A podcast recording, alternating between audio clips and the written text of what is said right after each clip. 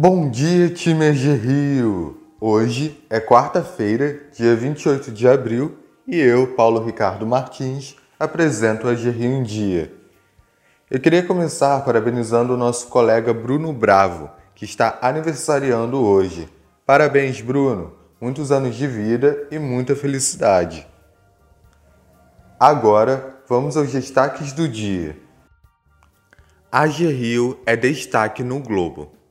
Ontem, em uma nota feita por Nelson Lima Neto para o blog do Anselmo Góes, no Globo, o jornalista destacou que a AG Rio alcançou um milhão em recursos liberados em operações de crédito do Programa de Microcrédito Produtivo Orientado em 2021. 214 empreendedores receberam apoio da agência.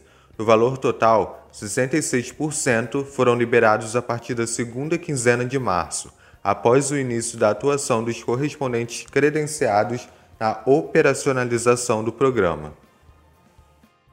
Palestra ABDE O presidente da GRIO, André Vilaverde, participou ontem, dia 27, do Fórum do Desenvolvimento promovido pela Associação Brasileira de Desenvolvimento, a ABDE.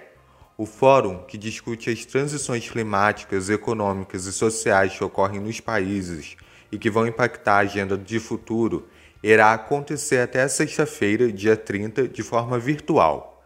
André Vilaverde destacou a experiência positiva que a GRIO teve no passado com um BID como fundo garantidor, principalmente na área de energia solar fotovoltaica e que a agência vai tentar retomar o convênio. Também disse que um dos principais focos no momento é a implementação do programa Supera Rio, e reforçou que há um olhar em prol da transformação sustentável do Estado e que o apoio ao ambiente de inovação é importante no momento de pandemia.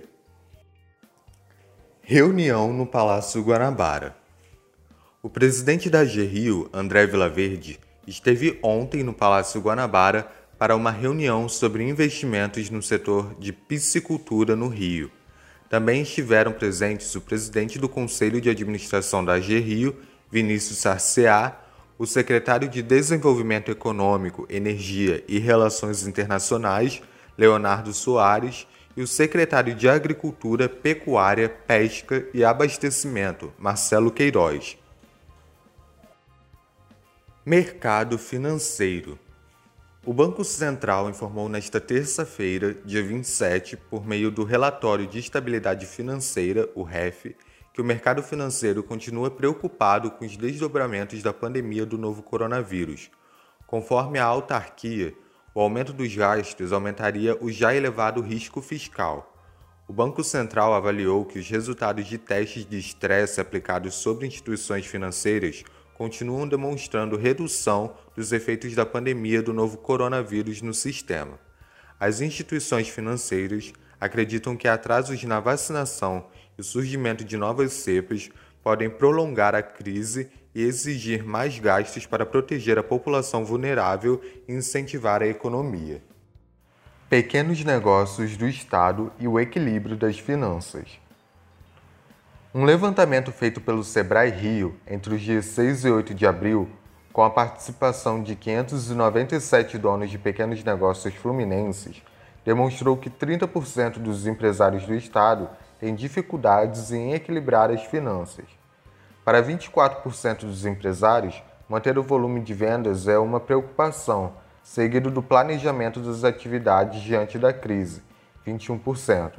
Na sequência, 11% dos entrevistados informaram que sua aflição é como manter o seu quadro de funcionários. 7% têm receio sobre a adaptação ao atendimento digital e 5% seguem com dúvida de como conciliar o atendimento digital com o presencial. O levantamento mostra ainda que 58% das empresas fluminenses não estão vendendo de forma online. Dos pequenos negócios que apostaram nos canais digitais, 28% alegaram que as vendas online representaram até 50% de todo o faturamento já 14% disseram que esse modelo correspondeu a mais do que 50% da renda. Para apoiar os pequenos negócios, os empreendedores acreditam que algumas medidas deveriam ser implementadas novamente ou intensificadas pelo governo. 28% espera novos projetos financeiros como auxílio emergencial e empréstimos a juros zero. 21% quer operações relacionadas ao crédito. 20% deseja medidas tributárias. 14% aguarda ações de estímulo ao consumo e 11% torce por flexibilização das regras trabalhistas neste período de crise. Covid no Estado. Na segunda-feira, dia 26, a cidade do Rio deu início a uma nova etapa da imunização contra a Covid-19, incluindo novas categorias do grupo prioritário ao calendário, ainda divididas por idade e gênero, começando por mulheres de 59 anos. Paralelamente, o governo do estado anunciou que vai iniciar a partir de hoje a vacinação de pessoas com síndrome de Down, autismo e paralisia cerebral com 18 anos ou mais que sejam residentes da capital. Policiais civis, militares, bombeiros e agentes penitenciários também foram incluídos neste cronograma e estão sendo vacinados em seus locais de trabalho. Até o sábado, dia 1, está prevista a vacinação de todos os indivíduos deste grupo até 57 anos. Além disso, a capital segue com a imunização de gestantes com comorbidades de todas as idades e de profissionais de saúde divididos por uma faixa etária diferente. Por hoje é só, pessoal. O AG Rio em Dia vai ficando por aqui. Um bom dia de trabalho a todos e até amanhã.